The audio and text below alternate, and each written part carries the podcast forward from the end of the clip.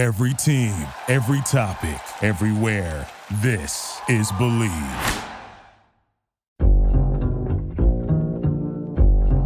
Well, on this episode of the Treecast, we've got this and that. A little something for everyone.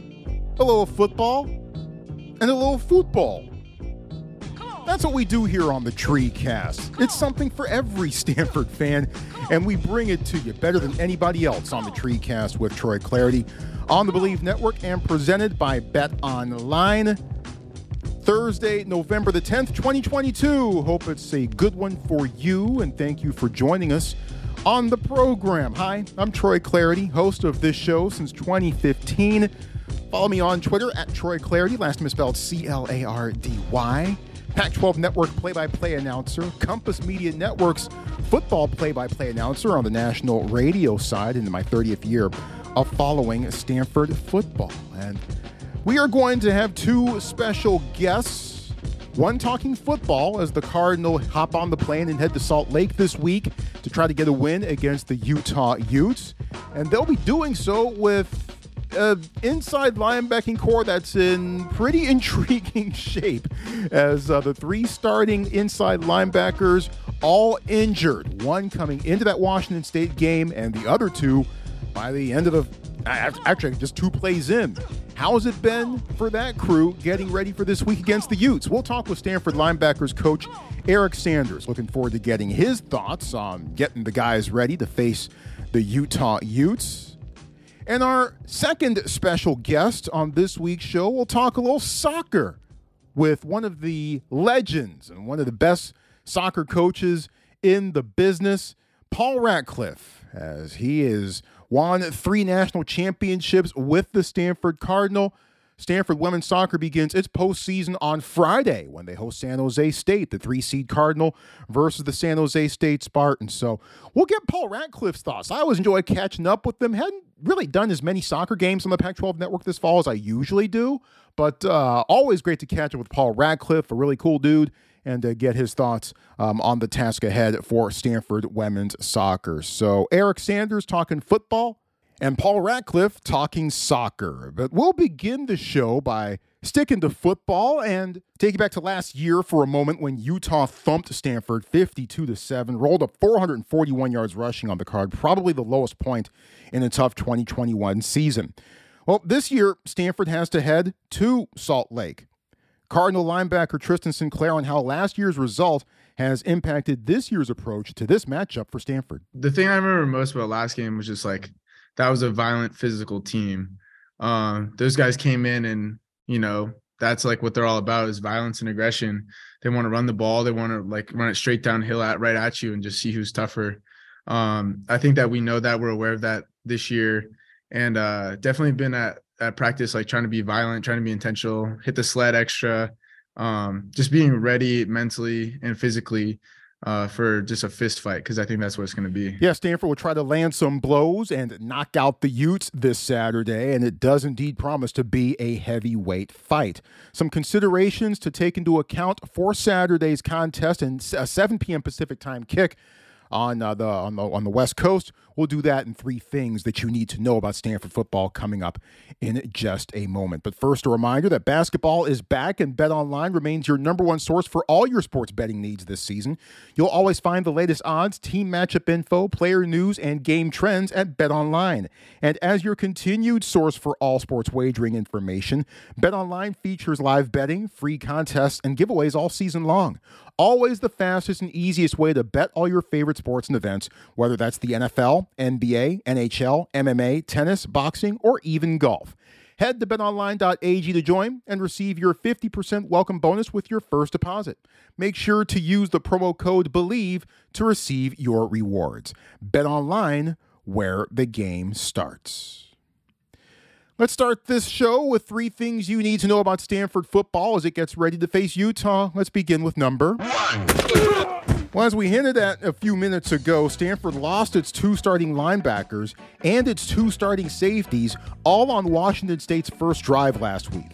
This week, linebackers Ricky Miezan and Levani Damuni, safety Kendall Williamson, and safety slash nickelback Patrick Fields all declared questionable by David Shaw during Shaw's weekly press conference on Tuesday. Shaw mentioned that he'd know a bit more on Wednesday.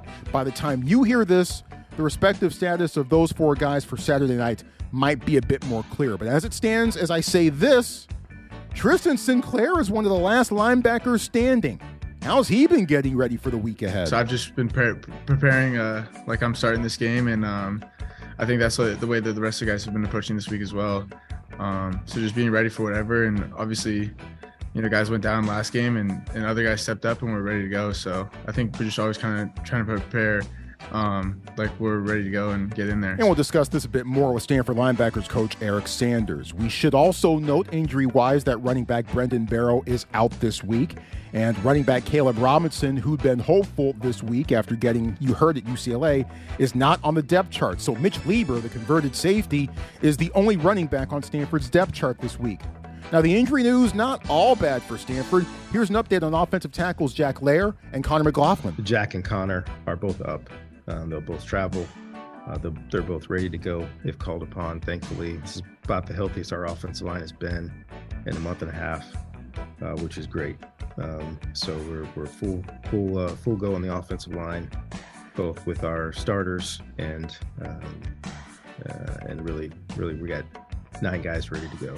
So that that's a that's been one of their positives in the last couple weeks. Hey, there you go, positive stuff. Who says it's all gloom and doom out there? Let's move on to number two. And it can get a little chilly in Salt Lake City in November, especially for a night game, an 8 p.m. local time kickoff. And at last check, the forecast for Saturday in Salt Lake partly cloudy during the day with a high of 44, game time temperatures dropping into the 30s. Brr. Stanford wide receiver John Humphreys on whether the cold weather is a big factor for the student athletes. Once you get into the game, it's you, you are not really thinking about it. You're you're in the game. You're um, you know you're warm. You're just adrenaline's going, and it, it doesn't really faze you too much. So um, it's more the league leading up to it. Like, dang, I you know I haven't you know been in this cold of weather in a while. But once once you're you know you're playing and the stadium's loud, you know you're playing in a ton of fans, just the adrenaline going. it doesn't really faze faze us too much. That's John Humphreys, who we should probably note is originally from Newport Beach. Has it ever gotten into the 30s down there? It probably has, but it's probably been a while. David Shaw's take on the expected weather conditions for Saturday night. Cold is better than rain. Um, you know, cold is just cold. You just gotta you gotta put enough on. Um, a lot of times it's worse for the coaches because we're not running around than it is for the guys. The guys get a chance to break a sweat and run full speed and keep themselves warm. Um, you know, and, and snow's better than rain. So a cold, snowy day um, it's you know that's that's not an issue. Uh, rain is more of an issue than either one of those. So the fact it'll be cold, um, you know, it's it's it's turf. There should be good footing. Um, you know, it's it's it's just a matter of wearing enough layers. Yep, bundle up. Let's finish off three things with number three. And given how Utah has played so far this year, given how Stanford has largely fared so far this year, and given the site and potential conditions of this game, the Carter decided underdog in this one. I, I, don't know what the line is. Please don't ask me that kind of stuff. I never keep track. I'm sure our friends at Bet Online have the hookup on that info.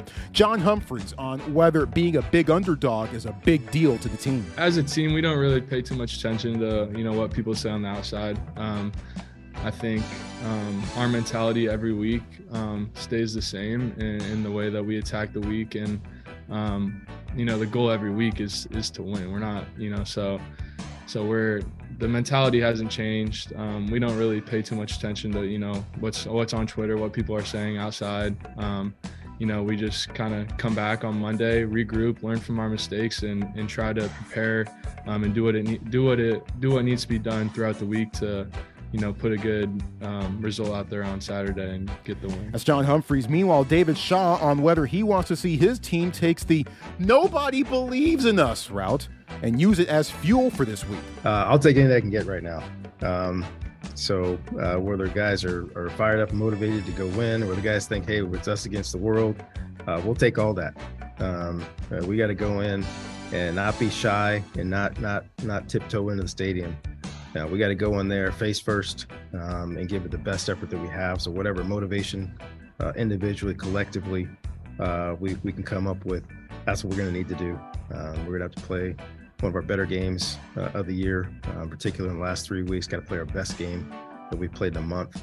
Uh, to give ourselves a chance. Yeah, whatever it takes, right? And and look, Stanford can come in on emotion and pride, and that's fine. But yeah, in football, that usually lasts only about a quarter or so. After that, matchups and execution and scheme take over. And that's where Stanford's got to find a way to win. Those are three things. We'll get back to football in a moment as we will catch up with Cardinal inside linebackers coach Eric Sanders later on in the program. But with Stanford football and college football, you know, starting to wrap up its regular season and college football getting ready for its postseason as the CFP rankings have, have been announced yet again. College women's soccer is already in postseason mode. Selection Sunday was earlier this week. Stanford, of course, is in the NCAA tournament, and they will begin by hosting San Jose State, the champions out of the Mountain West Conference, on Friday night, 7 p.m. kickoff at Cagan Stadium. The winner of that match hosts the BYU Utah Valley winner on Sunday. Well, a guy who is preparing Stanford to go on its road, hopefully to another college cup and hey, even hopefully to hoisting another national championship, which would be its fourth under the head coach for Stanford women's soccer. In his 20th year running the program, and has delivered Stanford 10 Pac 12 championships, including one that was just claimed last week. Paul Ratcliffe joining us on the Tree Cast. Paul, thanks a bunch. Always appreciate the time. How you doing? I'm doing well. I appreciate you having me, Troy.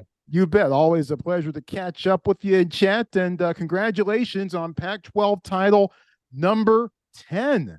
What Thank did it you. take to get this one in hand? Ooh, it was a journey. Um, really proud of the team. I thought they had a fantastic season overall. Regular season has been incredible. And when you look at how it started, our first Pac 12 game, we actually lost at USC.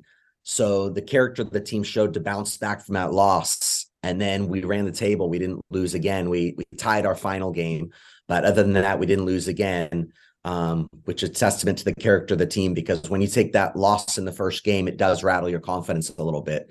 But uh, couldn't be more proud of the team. They've done an amazing job, and uh, we hadn't won a Pac-12 title since 2019.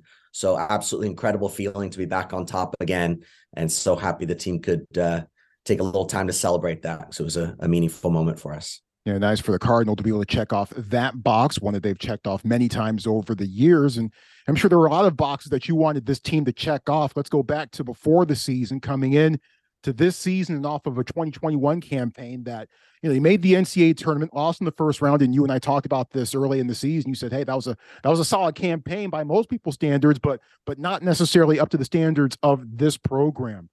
What was on the checklist for getting things together for this season? And what were some of the big challenges that you had to pose and had to fight and had to find your way through uh, to get ready for this season?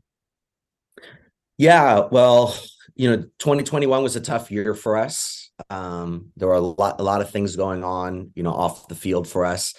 Um, and the team came together and really did a good job of supporting each other and helping each other. And you know we wanted this to be a special year so that we could do well um, so we built on the 2021 was a solid year, but this year we wanted to be a, a, a lot better. And I think everyone really bonded together, um, support each other, and really worked hard. And they've been dedicated to the task, and and they've made it an extraordinary year. So I think it was more just the team coming together and really being dedicated and having the determination necessary to have a successful year. So I think those are the most important things. But we did train hard in the spring and tried to improve and get better and I think you're seeing the the rewards of that right now. Yeah, and it also doesn't hurt when you have a, a fantastic freshman class that has contributed as much as it has uh, to this year's squad. Elise Evans, the center back, uh, freshman of the year this season in the Pac-12. Lumi Kostmayer, so dynamic, uh, leads the team in scoring. Ali Montoya, fantastic flash, although she has been injured of late. And uh, Jasmine Aikey's been pretty steady as well. well. What did you think was fair to expect from those freshmen coming into this year? And did they over deliver? Yeah, they definitely over delivered. I, I never try to have too many expectations on the freshmen because it is a transition to play collegiate soccer. It's a lot more physical. The speed of play is a lot faster. Um, it's very demanding, obviously, with the amount of training we do and the amount of games we play in a season compared to club soccer, where it's a little bit more spread out. So it is difficult. Um, and something I do pride myself on is trying to make sure that the older players really bring them along and help them and mentor them. And I think we've had some incredible leadership from our captains on our team. Um, with Maya Doms, Kennedy Wesley, and Sierra Enge. I think they've done a great job of helping the freshmen grow um, and develop and giving them a big part of the the role on the team or a big role on the team. Um, and and then the freshmen, fantastic. I mean, to to step up like they had to play the amount of minutes and make the impact they're making. Lumi with all the goals she scored. She's, I think she's our leading goal scorer. And then Elise Evans getting freshman of the year as a central defender. And Jasmine Aikey. I could go on and on with all the freshmen, Ali Montoya. Um, they they were truly remarkable and they've been a big part of our success this year. There's no doubt about it. Maya Doms uh, has been so much fun to watch uh, in the midfield. You just mentioned her over the course of uh, her career. How would you sum up her season to this point? Yeah, Maya is incredible. Um, the thing about Maya that people that I think separates her is she's not just a great attacking player, she's also a great defensive player. She is great with transition, both sides of the ball, and her work rate. She's she's just a phenomenal player and a joy to coach. Um, she just received all Pac-12 first team, which was well deserved honor. Um, but yeah, I can't say enough about Maya, what she does for our team, and then off the field, her leadership and how everyone really loves her and adores her and she, they look up to her as a role model um, because no one works harder she really works hard to be the best player she can be and puts everything out there on the field for the team and not just for herself but for her teammates I, I kind of like what Maya told the Stanford Daily uh, earlier in this season. I'm paraphrasing here. I mean, some people might think I have a short fuse, but that's because, that's because I care a lot. I think we've seen that at times uh, on the pitch out there a little bit.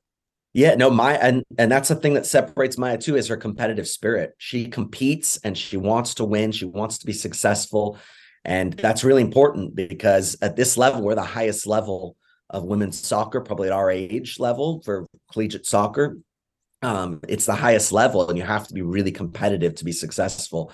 And Doms definitely brings that competitive edge and it's great for the other players to learn that because that, that's what it takes. You have to be a, a great competitor. You can't be just a talented player. You also have to be a great competitor. So much attention on the freshmen and on Maya Doms. Who are some of the other maybe unsung players who have made big contributions to the squad this year, but maybe haven't quite gotten as much attention as perhaps they've earned based on what they've done this season? It's a great question, Troy. And the thing I've been telling people is when you look at this team, it's a really well balanced team and we're getting contributions from all over the place. Um, you know, Julia Leontini has been an unsung hero for me in midfield. She's been phenomenal. Um, Paige Rubenstein, I mean, phenomenal outside backs her senior year. But when I look through the whole squad and I look at the stats for the entire year, we have about 11 players with real significant stats that have done exceptionally well. And then beyond those 11, there's three or four more for sure that are impactful. And then I would say the entire squad, which is the level of training that they put in, pushing the others to be the best they can be. So it really takes the entire group. We have to have every single player locked in, um, contributing in a positive way and really working hard. And I think this year we've really done that. And that's the only way to win the Pac 12 championship and get into the playoffs. So it's a credit to the entire squad. Um, but yeah, there's so many players on this team that I could single out that have been phenomenal. And through the year, I think it's been each game, there's been a, a star player that stepped up, whether it was Ali Montoya or, you know, Catherine Polson stepping up and scoring the winning goal or Sam Williams. I mean, you go through the whole squad. I can think of each game, a different player stepping up. Um, you know, Ryan Campbell in goal, stepping up against UCLA, big to to beat them. You, you go through every game, there were big players or big moments for each player through the team. Yeah, Samantha Williams is just so much fun to watch, so much speed and so much skill. She's just an absolute handful out there uh, for Absolutely. opposing defenders to try to handle her here a little bit. Um, so much has been made about in college sports, you know, the transfer portal, NIL, all those sorts of things. But most of the attention has been faced has been placed on football, men's basketball, and maybe to a lesser extent on, on women's basketball as as well. What has been the effect that you've noticed so far on the as, as far as the transfer portal and NF, and, and, NIL on women's soccer to this point, and its effect on the program to this point too?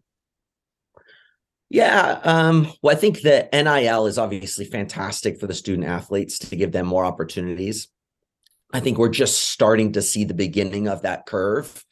Um, so you know, I think it's great. You know, the more success we have and the more opportunities for you know women's sports is incredible. So I'm a big fan of the name, image, and likeness, and I hope we can have more of our student athletes capitalizing on those opportunities moving forward.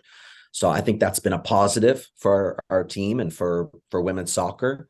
Um, the transfer portal uh, is is an interesting thing. Um, you know, I, I, I don't think it's ever great to be transferring around and hopping around from school to school because whatever things you're struggling with at that current school, then you try to tr- transfer somewhere else and get out of those struggles. Usually, the same things come up. Um, so you know, I'm not a big fan of everyone transferring around. That's how I look at it. Um, but obviously, if it's right for certain for that person, then you support it, um, and it's good for them. But uh, yeah, we'll see how it plays out in the future. The whole transfer portal thing. It's it's kind of like the wild wild west. People are moving around a lot, and uh, yeah, we got to get used to that. But my hope, obviously, is to bring student athletes in and be able to train them for a few years and really help them grow. I'm not trying to capitalize on a player coming in as just a senior and playing one season and doing well for us. I really I enjoy the teaching component and helping people grow and seeing how they grow over 4 years. So that's my hope is to bring in really top student athletes and then help them grow through time and then see them flourish is my hope. Um, but if there is a great one out there on the transfer portal, I got to be open to that and look at it. But right now, it's not something I'm really keying in on. I'd rather bring in a great freshman class like we did this year and really help them grow. And I think that'll be the foundation for our team for the next, you know, three years for sure. Yeah, that that's certainly that approach has certainly worked out uh, for this season to this point. Uh, one of the more intriguing subplots, I think, up and down the Pac-12 has been Margueritte Aozasa, you're a former assistant, now at UCLA, just named Pac 12 Coach of the Year, and Hideki Nakata, a former assistant of yours at Utah as well. So you've kind of got a little bit of a coaching tree happening um, in the Pac 12. When you sit down and think about that, I mean, how do you how do you kind of react to having a little a little coaching tree up and down the Pac 12 at this point? Yeah, well, and I also have Nicole Van Dyke at University of Washington. That's right. That's well. right. She was my assistant when we won the championship in 2011. So that's how old I'm getting, Troy, that uh, we forget all these coaches have come through. Um, yeah, obviously, it's a great sense of pride for me. Um, I love coaching and teaching. And I've had some fantastic assistant coaches. My current assistant coaches are incredible Paul Hart, and Melissa Charlo, and then Daisy um, as our volunteer coach. She's amazing. So I really feel blessed that we we are attracting great assistant coaches. I learn from them, and I hope they learn from me as well. Um, but it's awesome to see Margueritte at, at the highest level. She's the number one team in the nation this year for most of the season. Um, Hideki's doing a great job at Utah, and then Nicole's doing a great job at Washington. Uh, so I, am really proud of them, and uh, it makes me really feel good to see people going on and and helping other programs and doing well. And they're obviously all really close friends of mine, so I'm really happy to see my friends doing well. Yeah, yeah, really, really cool to see. Um, all right, here we go. It's tournament time. Uh, the bracket was announced um, on Monday afternoon. Stanford, a six seed. What is tournament time overall? What does it mean to you? I mean, how does you know what what does anything change did things get ratcheted up i mean from an emotional standpoint tactical standpoint well, what does this time of year mean to you yeah i mean the thing i would try to relate to my team is it's business as usual um, you know we it's new season now it all starts fresh uh, each game is single elimination so you have to win to advance um, so i do think the intensity ratchets up a little bit but most importantly, we've got to realize that we've grown a lot through the season and all those lessons we've learned through each and every game. We've got to implement those now and show how far we've come. And now it's all extra time and, and a bonus. And ultimately, we want to keep the season going for our seniors. That this will be their last chance playing collegiate soccer. So I think we're playing for all of our seniors, and we want to extend the season as long as we can, and hopefully win a national championship.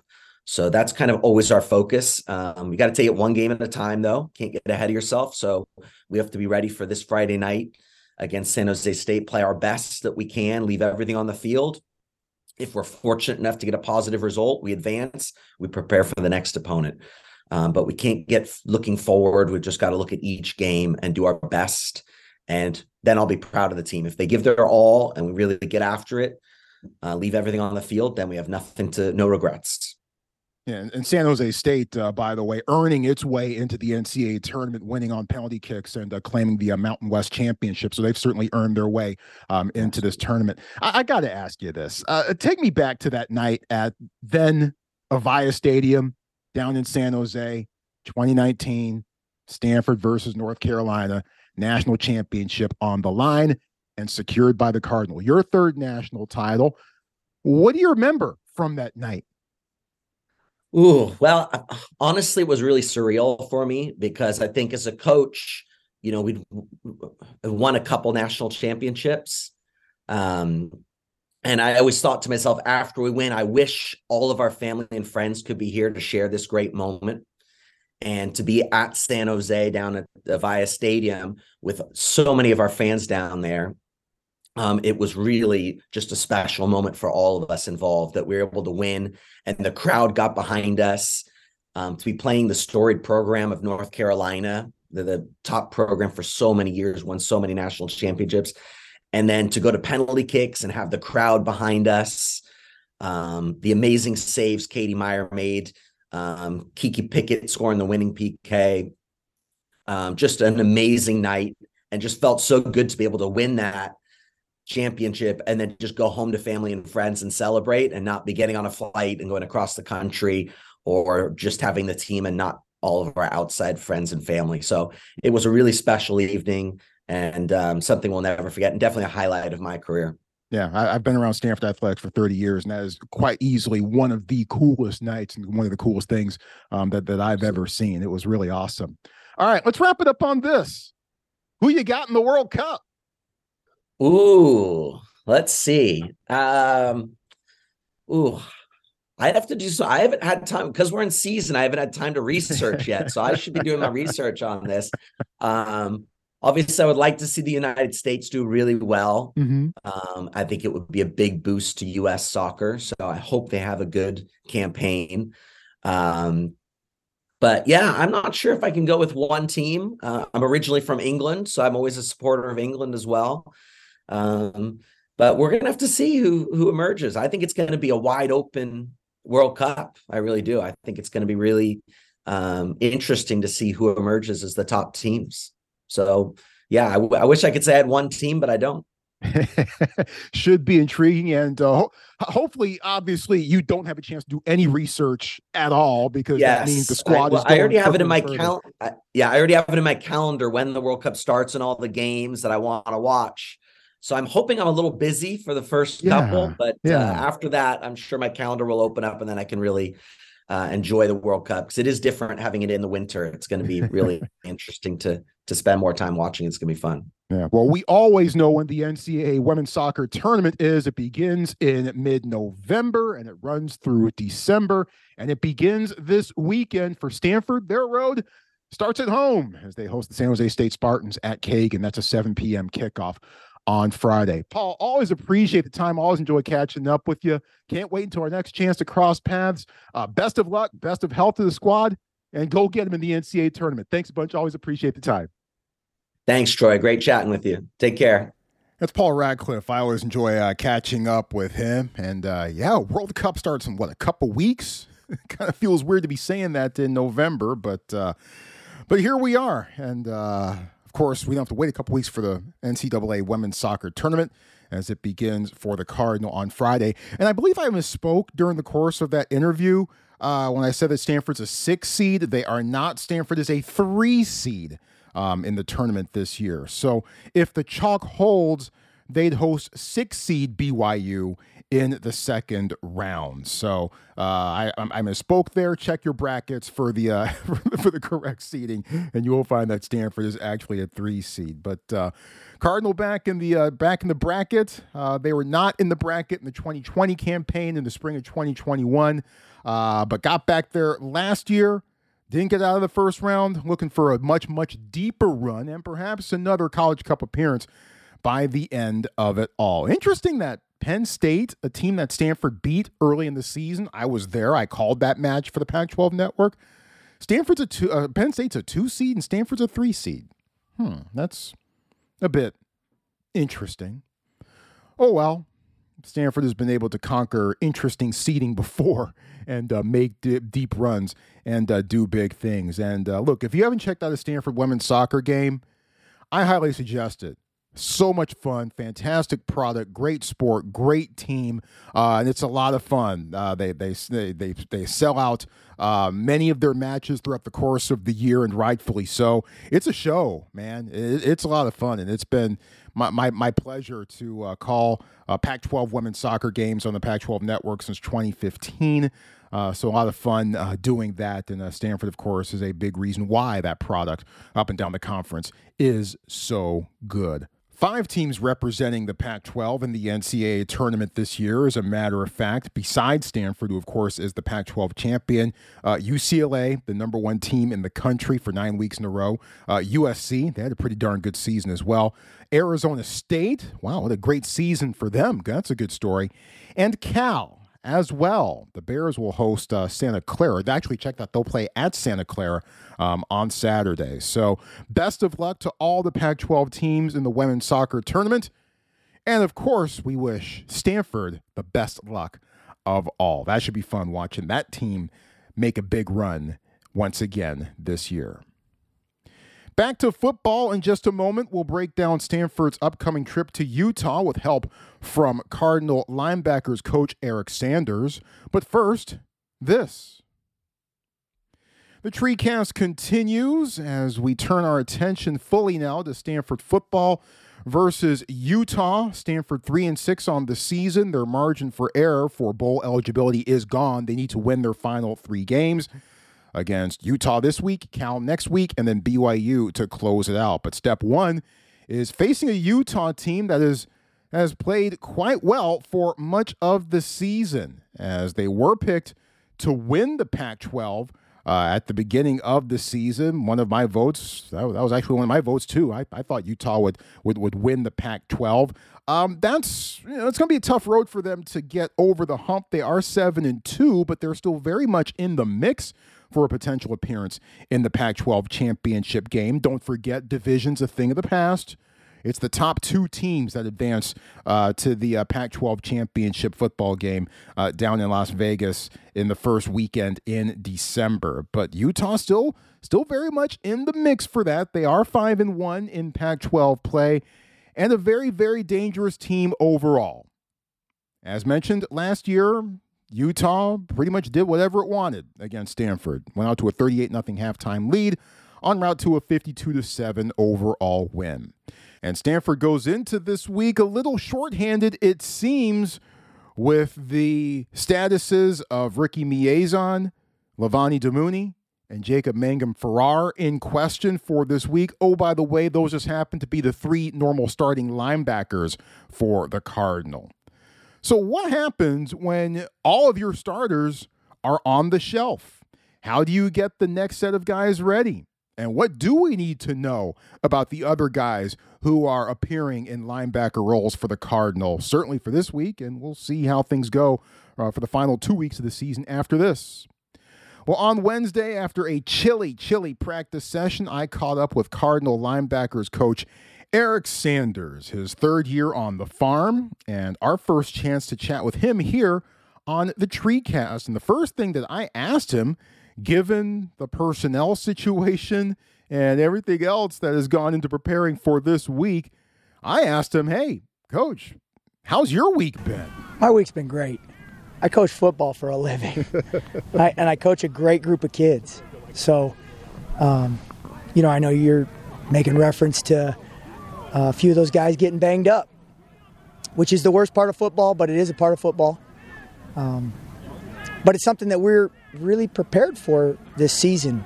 Kind of a unique scenario that we have six fourth or fifth year seniors in our room. And I, it hasn't been like that since I've been here. Um, but that was literally the second thing we talked about in fall camp was we're going to have guys who are prepared and able to play good football for us who weren't going to get on the field. And Jason Call and Spencer Jorgensen did a great job of staying ready. And when their opportunity came up, they went in and played good football for us. So yeah, give us a more formal introduction to Jason and Spencer. We've seen Spencer before. I'm not sure if we've seen Jason before last week. Give us a more formal introduction to those guys. Yeah, so uh, Spencer's number 10 and and uh, came here as a safety and moved to linebacker in 2020. We were really low on bodies, so we were kind of in the middle of training camp getting recruits, and we moved Spencer from safety. We moved uh, Gabe Reed from outside linebacker. We were, we were all hands on deck there that season. Um, Jason, much the same story. Same same year in school, was a DB, uh, 6'4", 200 and something pound safety, and so he seemed like a natural move to linebacker also. And both those guys have done a really good job of really building their bodies into linebacker bodies. So now they're both high 220s and can go in there and wrestle with guards. when you talk about getting ready, what are some things that you have to teach in order to get guys ready for what they might need to face on Saturday, especially you know in a situation that potential guys could potentially be in for this week? Sure. Well, there are linebacker fundamentals that are just unique to the linebacker position. So one of the big things is reading the triangle, and that's you know looking through the offensive line to the running back and being able to recognize blocking schemes on run plays. And so that's something that both those kids had to learn coming from DB they had much more experience looking at a receiver. And so they had to build reps the past couple years, not just learning the defense from the linebacker perspective, but being able to stand at five yards from the ball instead of 10 and react to those blocking schemes. And I mean, they've done a terrific job doing that. And they're, they're just uniquely excellent self starters, hard workers, very smart kids. And so I mean, they were able to execute when their number was called last week. Overall, how would you sum up the uh, season to this point for the linebacking crew? Um, well, I think we would like to have more victories, obviously, and the linebackers feel as responsible as anybody for that. Um, but they have really continued to work hard, and that is by far the most important thing that I try to impress upon them as their coach is hey, this is not just a football thing, it's a life thing. We're going to be hard workers. It's going to become a habit for us, and that's going to carry us through all kinds of difficult situations, whether it's four defensive starters get hurt in the first drive or your baby's crying at 3 a.m., right? You, that's just life. So they've never blinked that way.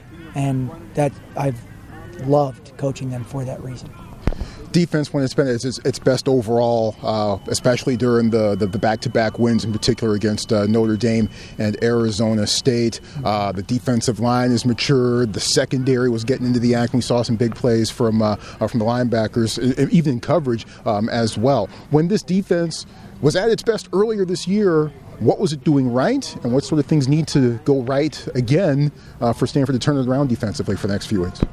It's uh, you know, it's interesting because it's a fine line between, hey man, we stopped them, and oh, or that wasn't a great play, but they gained four yards, or phew, down the field, just not quite there. And so I think people fail to realize this. Yeah, you're on a razor's edge there in terms of playing good football or um, not good enough.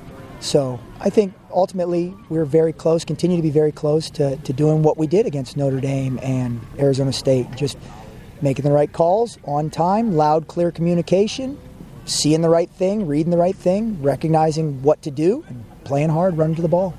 One guy who we could be seeing a bit more of, we've seen him throughout the last couple of seasons or so, is Tristan Sinclair. Mm-hmm. And he seems to me, to my eye, to be perhaps the most athletic of the linebacking bunch. Uh, accurate assessment, and what sort of things that uh, pop out on the tape to him when you watch him? Yeah, yeah, Tristan's very athletic. Maybe the most athletic linebacker I've coached. And we have several good athletes at the linebacker position, but uh, Tristan is uh, has great speed to the point where he needs to slow himself down at times. And he's been, uh, he's also really smart. Maybe as smart as a guy as I've coached. He's got those two uh, traits in spades. And uh, so we've been able to use him um, almost like a, another DB in coverage this season.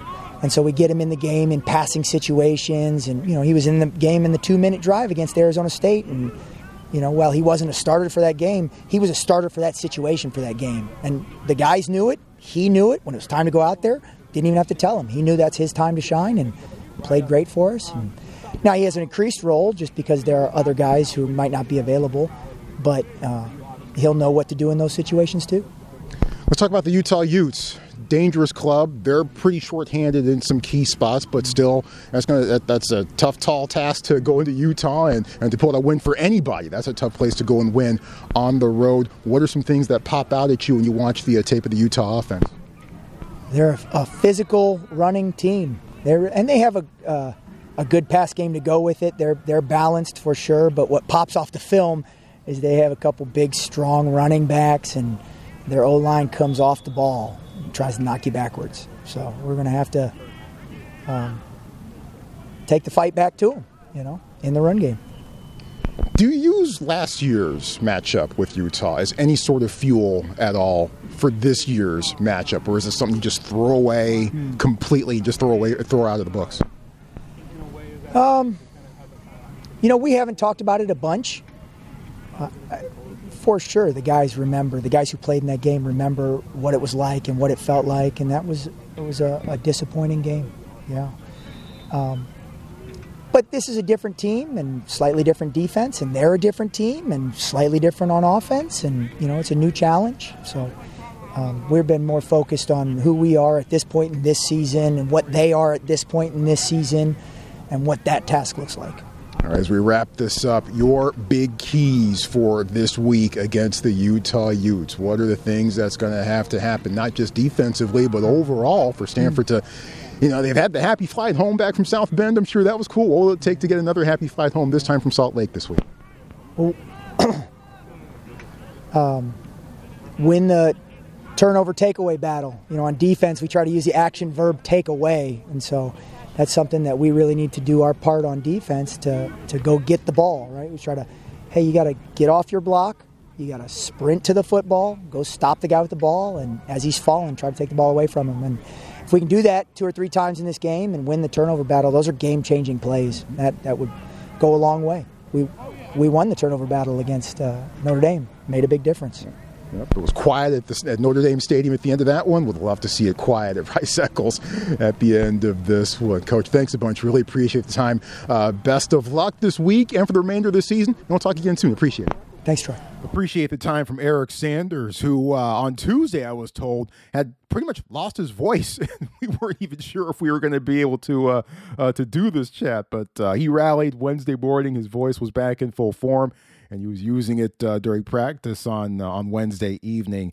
And you know he's been he's been working extra hard this week, but you know hey he's he's keeping an optimistic outlook on things, reintroducing us to Spencer Jorgensen introducing us to Jason Call, who we saw a, a lot of uh, throughout the course of the Washington State game. And again, as I say this, we do not know the statuses completely uh, for uh, Ricky Miezan, uh, Levani Damuni, and Jacob Mangum Farrar against uh, the Utah Utes this Saturday.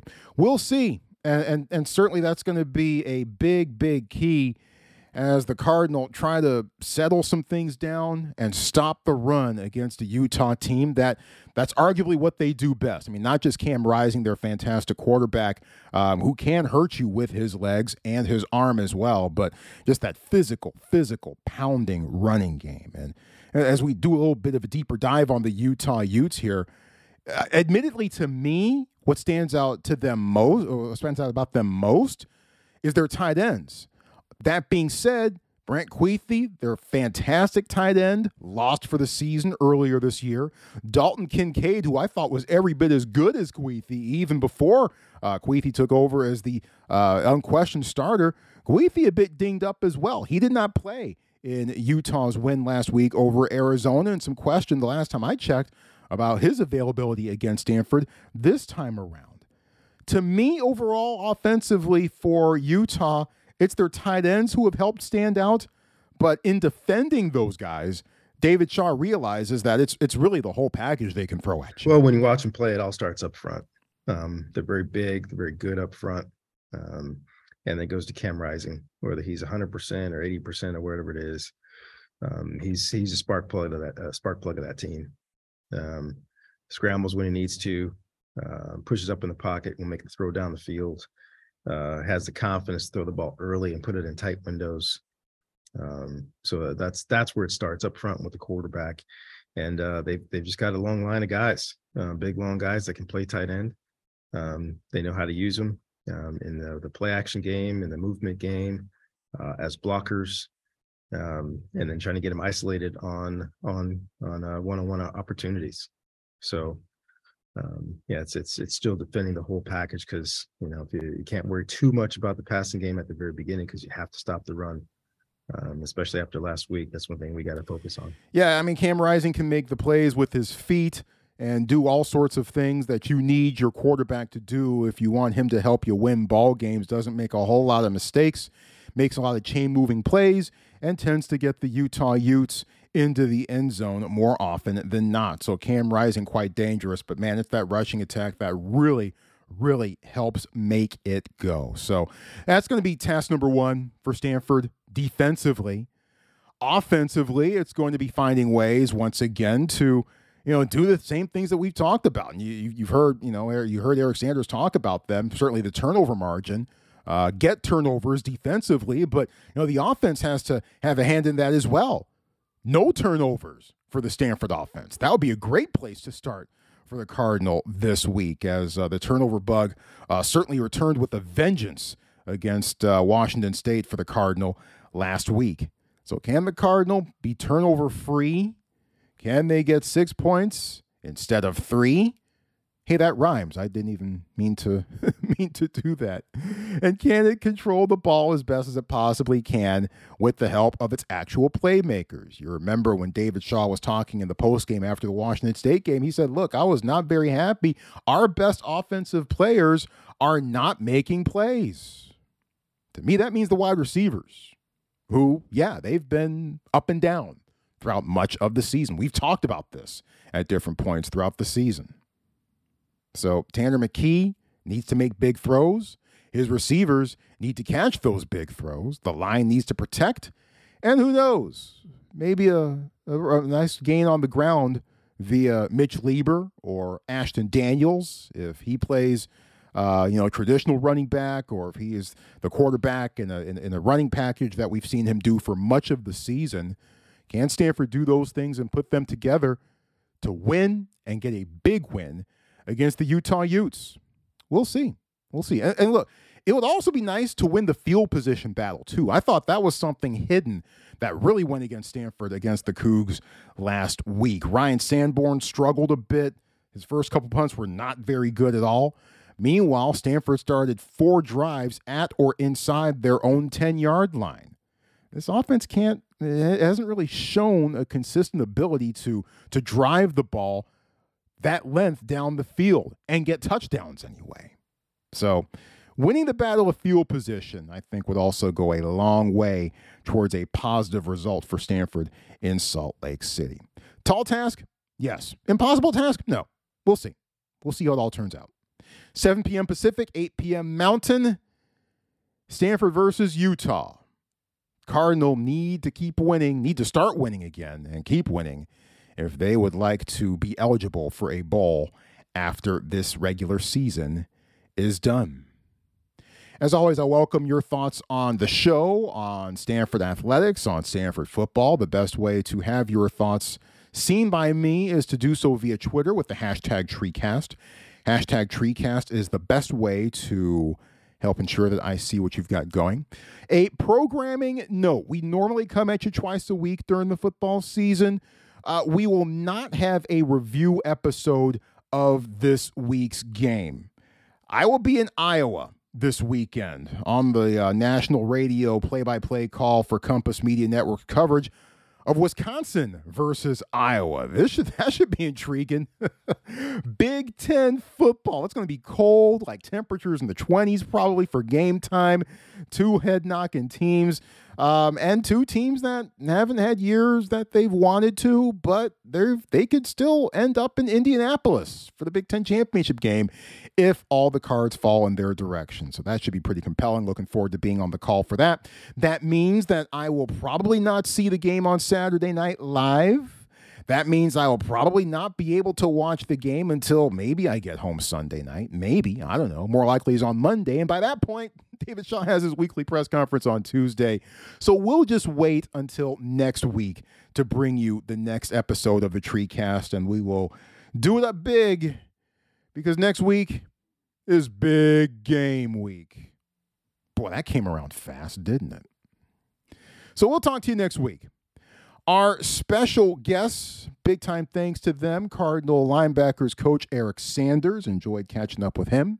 And Stanford, oh, Stanford women's soccer coach Paul Ratcliffe. Two coaches on one podcast. How about that?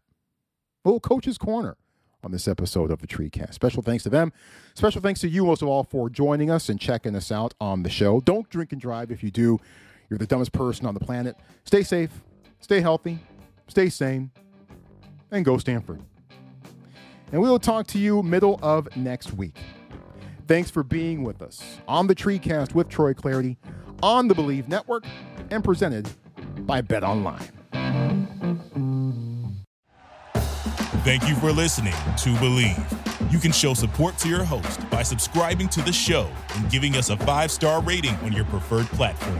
Check us out at Bleav.com and search for B L E A V on YouTube.